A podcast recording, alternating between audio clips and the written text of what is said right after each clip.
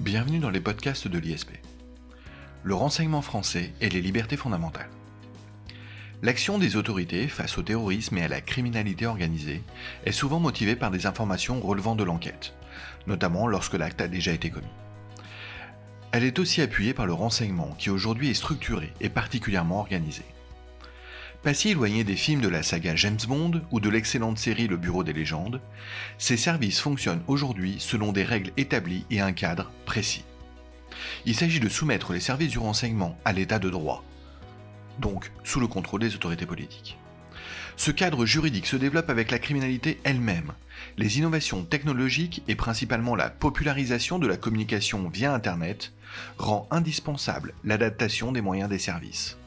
Toutefois, au regard de l'ampleur des moyens et corrélativement aux atteintes potentielles au droit au respect de la vie privée, un cadre juridique plus drastique semble nécessaire.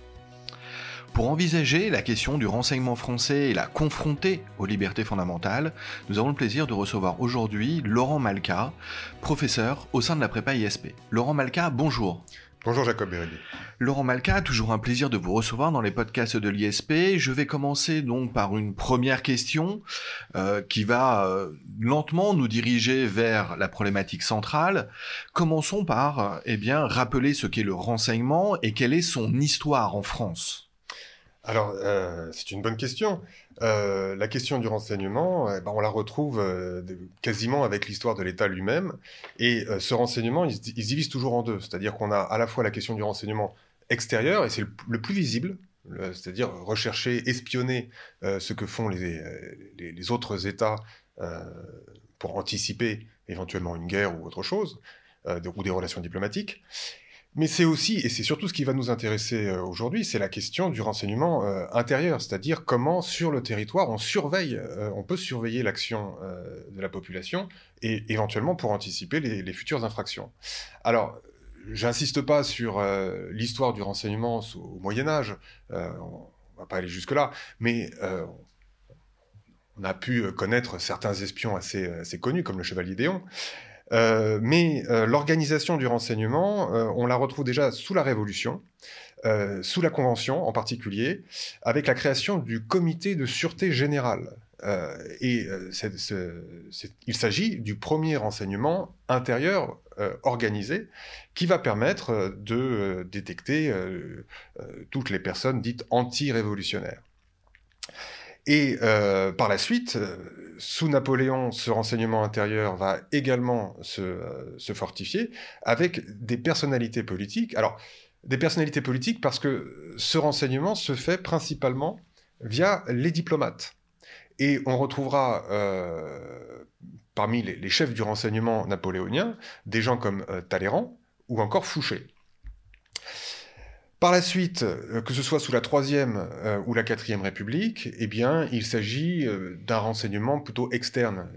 Après, notamment, la, défaite de Sedan en 1870, le, la question, c'est de surveiller l'ennemi allemand et par un système de contre-espionnage, d'espionnage de contre-espionnage très très performant, alors par la captation de lettres, on reviendra, on peut revenir sur l'affaire Dreyfus évidemment, mais qui est un très bon exemple euh, de renseignement euh, extérieur. Et euh, on a aussi d'autres personnalités comme Matahari, hein, qui, a fait aussi l'objet de, pas mal de, de commentaires historiques. Mais c'est après la Seconde Guerre mondiale qu'on va peut-être avoir le l'organisation du renseignement tel qu'on le connaît aujourd'hui. Et euh, un renseignement qui va se faire euh, entre les deux euh, protagonistes français, c'est-à-dire le, régime de Vichy et l'organisation gaulienne ou gaulliste à Londres. Et le premier bureau euh, de renseignement qui va être créé sous De Gaulle, ce sera le BCRA, le Bureau central de renseignement et d'action, euh, qui va euh, mener toutes ces opérations, notamment avec des, gens comme Jean Moulin. C'est très clair, Laurent Malka, quant à cette histoire du renseignement qui nous amène donc à l'époque moderne. Plaçons-nous dans l'actualité. Est-ce que l'on peut dire aujourd'hui qu'il existe, euh, s'agissant de l'encadrement du renseignement, un encadrement juridique? Est-ce qu'il existe un droit du renseignement qui pourrait constituer une véritable matière du droit, qui pourrait à la fois être euh, enseigné, complété, euh, ou est-ce que cela demeure, pardonnez le jeu de mots, clandestin? Alors, c'est une évolution de la fin du, la, de la fin du XXe siècle pendant très très longtemps et après la Seconde Guerre mondiale, tout cela n'est absolument pas juridique et principalement politique. Euh, les services de renseignement fonctionnent euh, sur autorité euh, des, ministres ou éventuellement du président du Conseil ou du Premier ministre. et bah, dans les années 60, 70 et même 80, on avait cette, ce qu'on appelait les barbouzes, c'est-à-dire euh, des gens envoyés par le gouvernement de manière totalement non officielle euh, pour agir euh, de manière clandestine. Donc la question du, renseignement en France, elle est très peu juridicisée. Là où elle l'est, et là où elle va l'être dans les années 80, 80, 80 principalement, c'est en matière d'enquête judiciaire. Là, le Code de procédure pénale prévoit les, techniques de renseignement lorsque on est en présence d'une infraction qui, se commet ou qui est en train de se commettre, euh, on peut diligenter ce qu'on appelle les écoutes.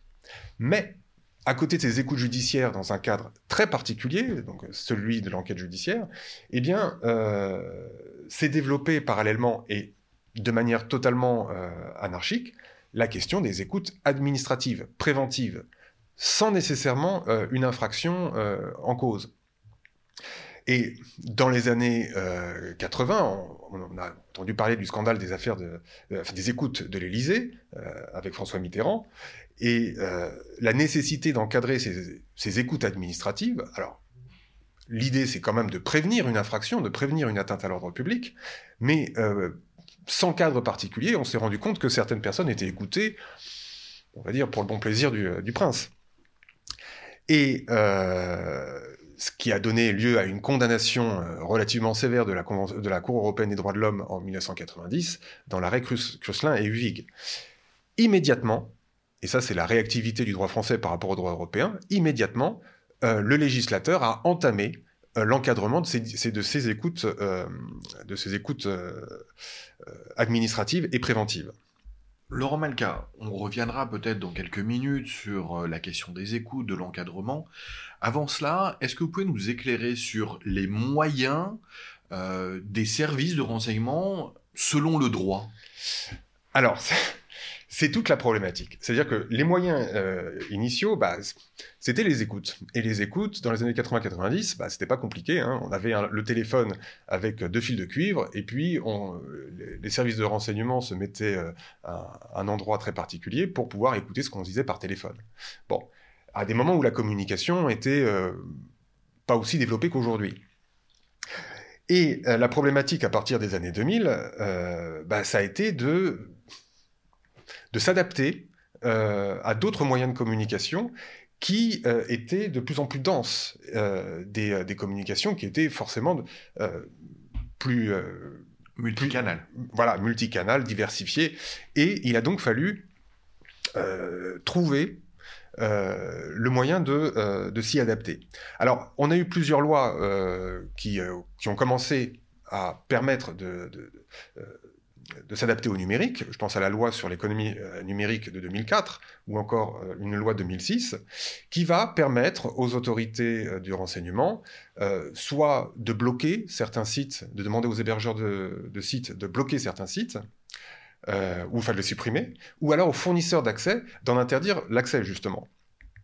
Mais c'est avec la loi du 24 juillet 2015 sur le renseignement, et dont on sait et dont on pense, enfin c'est pas qu'on pense, dont on sait euh, qu'elle est motivée principalement euh, par le terrorisme, qu'on va avoir euh, des techniques de renseignement extrêmement impressionnantes. Alors, évidemment, les écoutes téléphoniques demeurent, mais bon, ça devient très très résiduel, mais les services de renseignement peuvent aussi avoir accès aux données de connexion, et ce de manière ex post, c'est-à-dire une fois que les conversations ont eu lieu, ou en direct, c'est-à-dire en temps réel, également, il est possible d'utiliser ce qu'on appelle les EMC catchers. Alors, vous pardonnerez l'accent, mais qui permet aussi un contrôle en temps réel de, de, ces données de connexion. On peut aussi avoir un, accès euh, à distance des disques durs euh, des, utilisateurs. Donc on va réceptionner ce qui, est affiché sur l'écran de telle ou telle personne. Et euh, aussi, de manière assez impressionnante, la possibilité de placer ce qu'on appelle des boîtes noires. Alors il ne s'agit pas des, boîtes noires des, des, avions, évidemment, mais c'est un algorithme qui permet de déterminer toutes les recherches Internet. Donc il suffit que vous vous puissiez taper sur un clavier euh, Kalachnikov, euh, comment faire une bombe pour les nuls, etc., etc., ou djihadisme, etc., eh bien, vous êtes immédiatement euh, détecté par les services de renseignement qui vont par la suite enquêter. Et, toutes ces enquêtes donnent place à ce qu'on appelle des notes blanches. Alors, ces notes blanches, ce ne sont pas des, actes administratifs officiels, ce sont juste des renseignements qui ne sont pas signés, qui ne sont pas, même pas, je crois, qui sont datés, et qui vont permettre aux services de renseignement et de police éventuellement d'enquêter euh, dans tel ou tel endroit.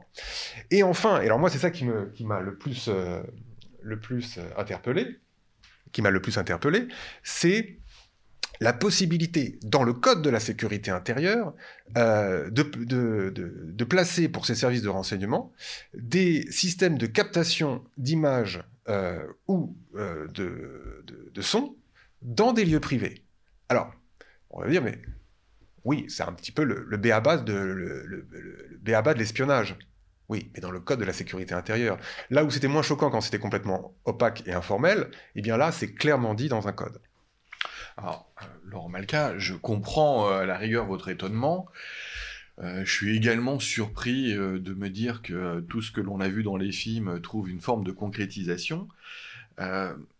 on comprend peut-être la nécessité de, ces moyens, on comprend aussi qu'ils offrent un pouvoir considérable. Du coup, la question vient et on rentre de plein pied dans notre sujet. y a-t-il un encadrement particulier pour la détermination, l'utilisation de ces moyens Vous avez parlé de note blanche, le terme je ne connaissais pas, mais vous avez même signifié, c'est peut-être ça qui va le plus surpris, qu'elle n'était même pas signée le Code de la sécurité intérieure envisage ces moyens. Bref, est-ce qu'il y a un encadrement juridique propre à l'utilisation de ces moyens? Alors oui, vous avez tout, à fait raison. D'ailleurs, c'était l'intérêt justement de, euh, spécifier euh, toutes, ces, euh, toutes ces mesures de renseignement dans un code, d'en faire des, une utilisation légale, c'est de justement pouvoir les contrôler. Alors, le contrôle initial des écoutes, qui avait été mis en place par une loi de 1991, c'est créer une commission qui était la Commission euh, nationale des interceptions de sécurité, avec un pouvoir très très très faible. Bon, elle avait un pouvoir d'avis euh, sur, euh, sur l'utilisation de ces techniques.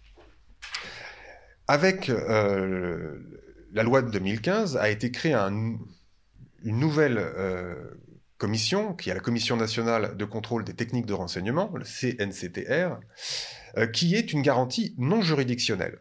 Alors, ce CNCTR reprend, cette commission reprend un petit peu ce qu'était l'ancienne commission. L'idée est la suivante, c'est que lorsque l'on veut utiliser, lorsque les autorités administratives et politiques veulent utiliser une technique de renseignement, euh, elle doit demander euh, l'autorisation au Premier ministre. Donc, techniquement, ça se fait comme ça.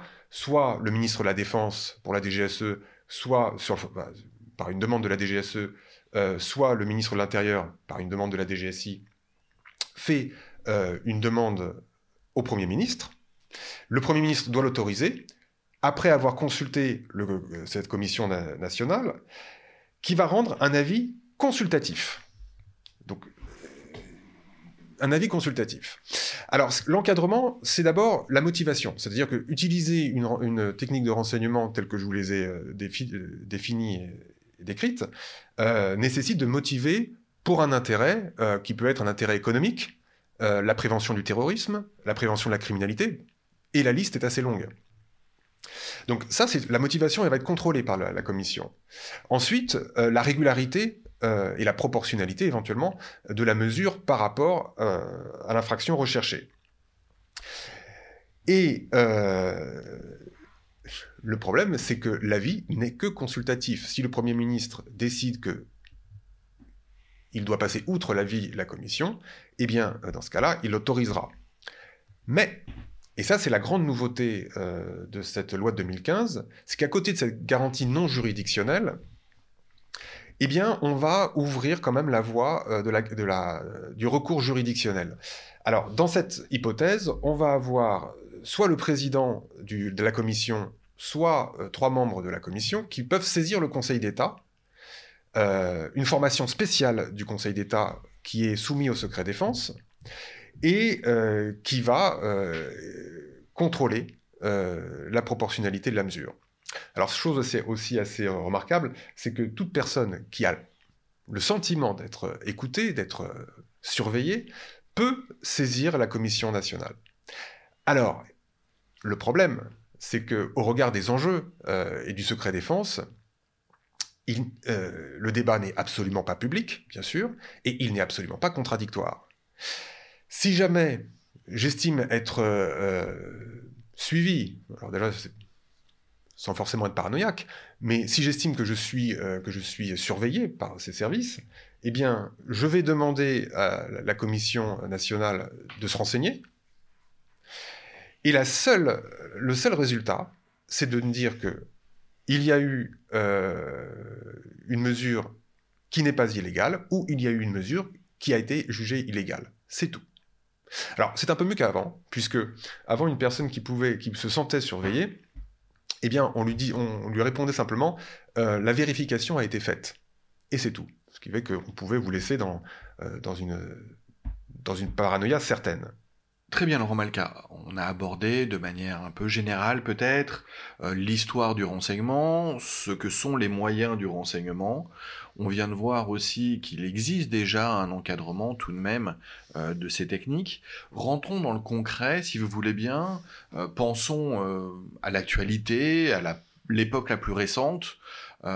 Pensons déjà eh bien, aux dernières années quant aux attentats terroristes qui ont pu être déjoués.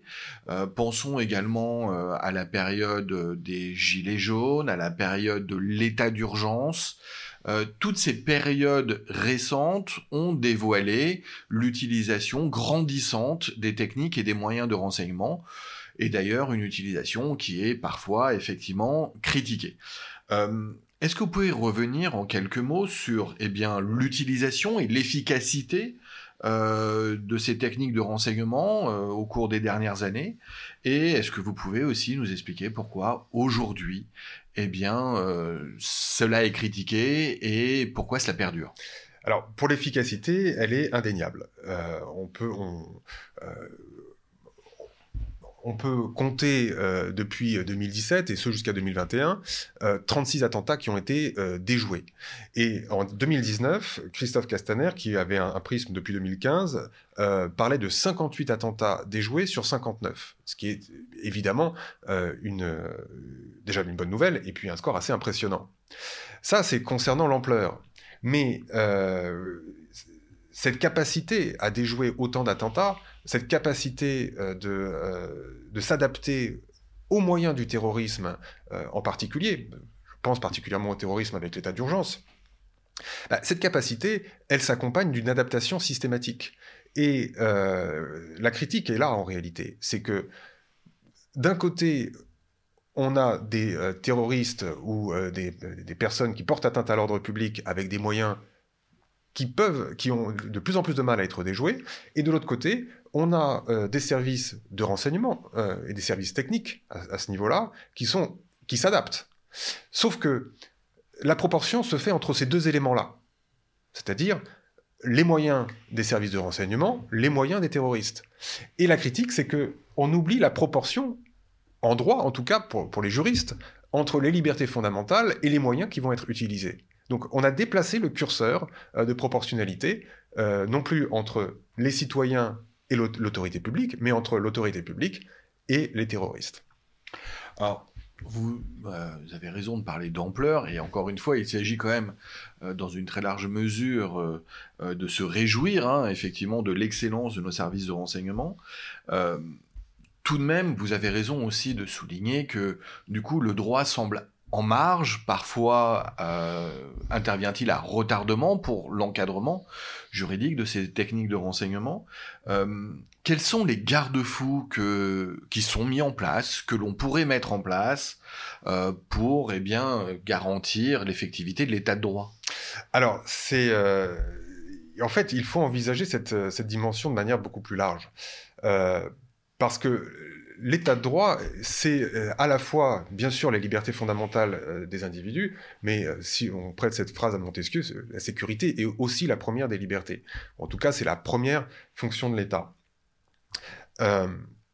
il est quand même difficile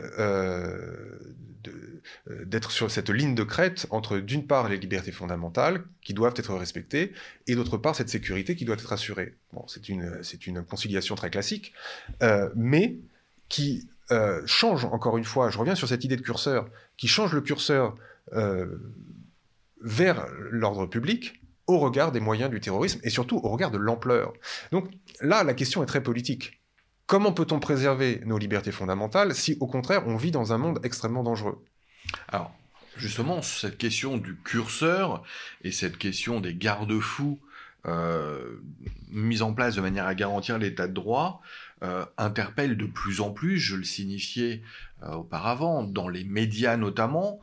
Aujourd'hui, en période d'élection présidentielle, on voit bien certains candidats euh, à demi-mot parfois, euh, de manière très explicite d'autres fois, euh, signifier l'autoritarisme de l'État et du gouvernement actuel, notamment sur l'utilisation des moyens de renseignement, je l'ai dit, hein, de lutte contre le terrorisme, mais aussi de, de, sauvegarde de l'ordre public lors de la crise sanitaire, lors de la crise des Gilets jaunes, etc.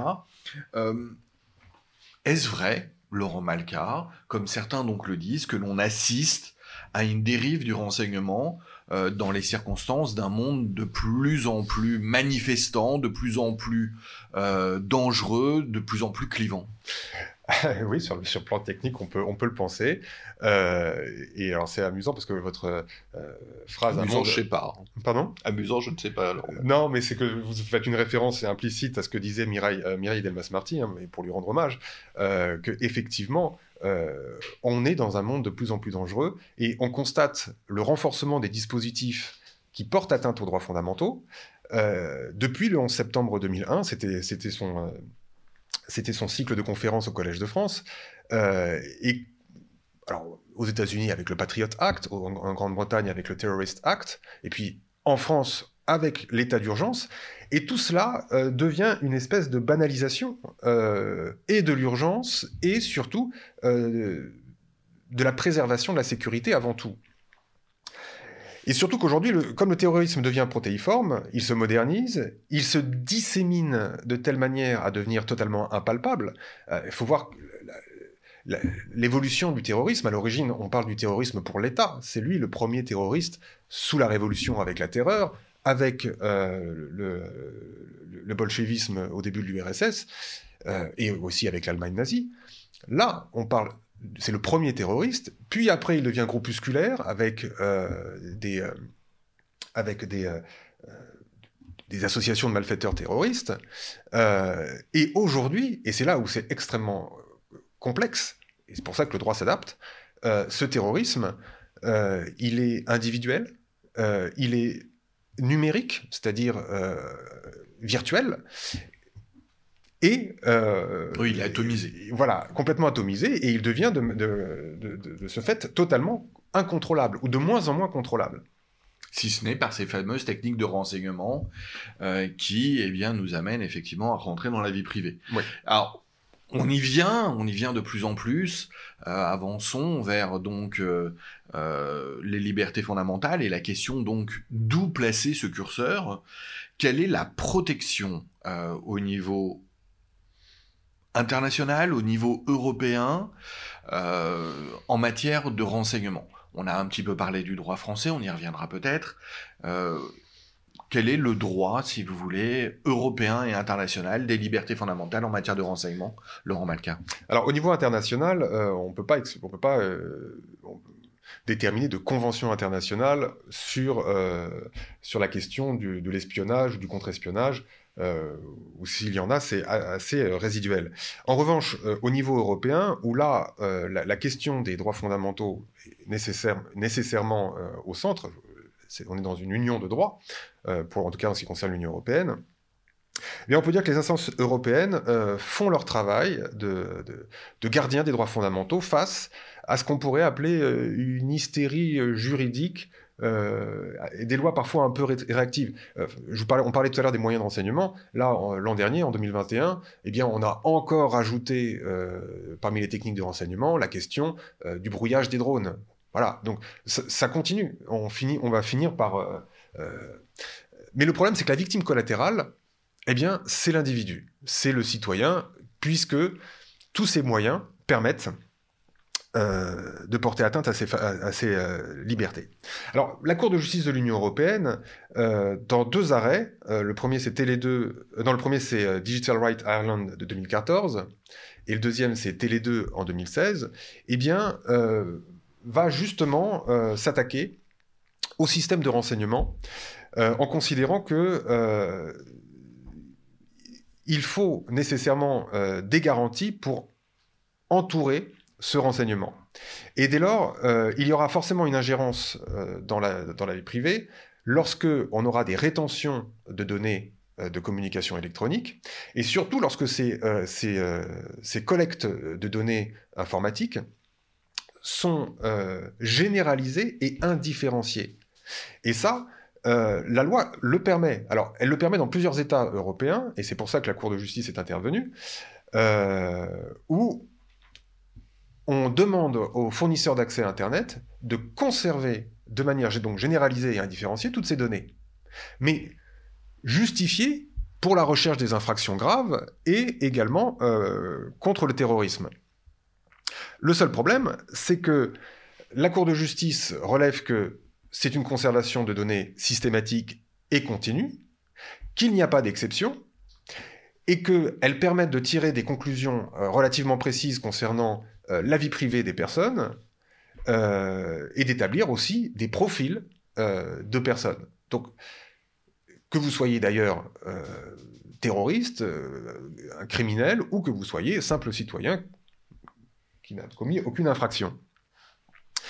Dès lors, la Cour de justice va euh, condamner ce type euh, euh, de, pratique.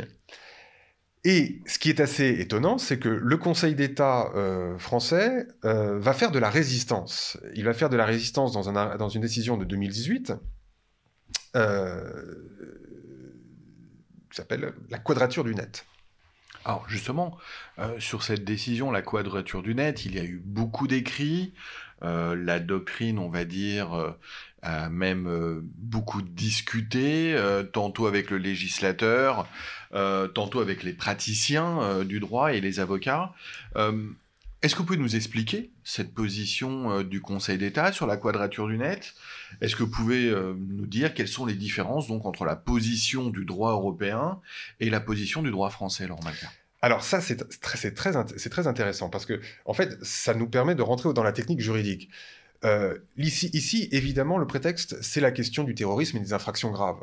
Et euh, le Conseil d'État, face à ces décisions de la Cour de justice, va poser une question préjudicielle à la Cour de justice pour lui demander purement et simplement de changer sa jurisprudence. De dire que non, il va falloir que vous acceptiez que nous fassions ce contrôle généralisé et indifférencié. Voilà ce que dit le Conseil d'État. La Cour de justice reste sur ses positions. Que dit le, Conseil d'État Et il va le redire euh, dans une décision de 2021 euh, French Data Network. Euh, il nous dit simplement que il reprend sa jurisprudence Arcelor, dans lequel il avait dit on doit appliquer le droit de l'Union européenne, c'est une exigence constitutionnelle, sauf s'il porte atteinte à l'identité constitutionnelle de la France. Or, il va estimer que ces mesures sont nécessaires dans la recherche de, cette criminalité et au regard de la sûreté de l'État, et il dit que la protection de la sûreté de l'État, bah, ça fait partie de l'identité constitutionnelle. Et que c'est donc la limite du droit de l'Union européenne, c'est la limite de la primauté, euh, à laquelle, sur laquelle on, ne peut pas, euh, euh, sur laquelle on ne peut pas revenir. D'accord. Mais euh, donc, on commence à voir poindre... Une forme de conflit de souveraineté juridique. Oui, ben c'est ça. Là, on, on, est dans la guerre des juges qui avait été annoncée, qui certains ont dit qu'elle n'a pas eu lieu. Eh bien là, elle va peut-être avoir lieu. Et c'est ça qui est assez euh, intéressant, euh, c'est que comme les relations entre juges ne sont jamais uniquement bilatérales, mais souvent tripartites, quadripartites, etc., eh bien, on a toujours un troisième juge qui arrive pour bah, pour siffler un petit peu, pour arbitrer ou siffler la fin de la partie. Et là, c'est le Conseil constitutionnel. Dans une décision euh, QPC du 25 février 2022, euh, donc euh, il y a, il y a, quelques jours, il y a quelques jours, le Conseil constitutionnel, eh bien, va prendre parti dans ce conflit larvé entre le Conseil d'État et la Cour de justice et considérer que, effectivement, euh, un tel système de collecte des données généralisées et indifférenciées est contraire à la Constitution. D'accord. Ça a le mérite d'être clair, effectivement, le Conseil constitutionnel s'est installé en tant qu'arbitre. Euh, pour euh, parler d'avenir, Laurent Malka, je ne vous demande évidemment pas de faire preuve d'art divinatoire, mais c'est un peu la question traditionnelle de clôture de nos podcasts quel est l'avenir de ce droit du renseignement dont on voit qu'il est euh, source d'incertitude, dont on voit qu'il se construit parfois à retardement, dont on voit qu'il est aussi euh, l'objet euh, de nombreuses controverses? Est-ce qu'il faudrait le, le renforcer? Est-ce qu'il faut le conserver au niveau national? Tout simplement parce que vous l'avez signifié, et la position du Conseil d'État a tout de même un sens qui consiste à dire qu'il y a peut-être une spécificité aussi territoriale euh, de la France dans la lutte contre le terrorisme. Euh, ou au contraire, est-ce qu'il faut que ici euh, l'Union européenne fasse preuve de, de on va dire, d'une forme de solidarité et que l'union juridique et politique se fasse sur la question du renseignement?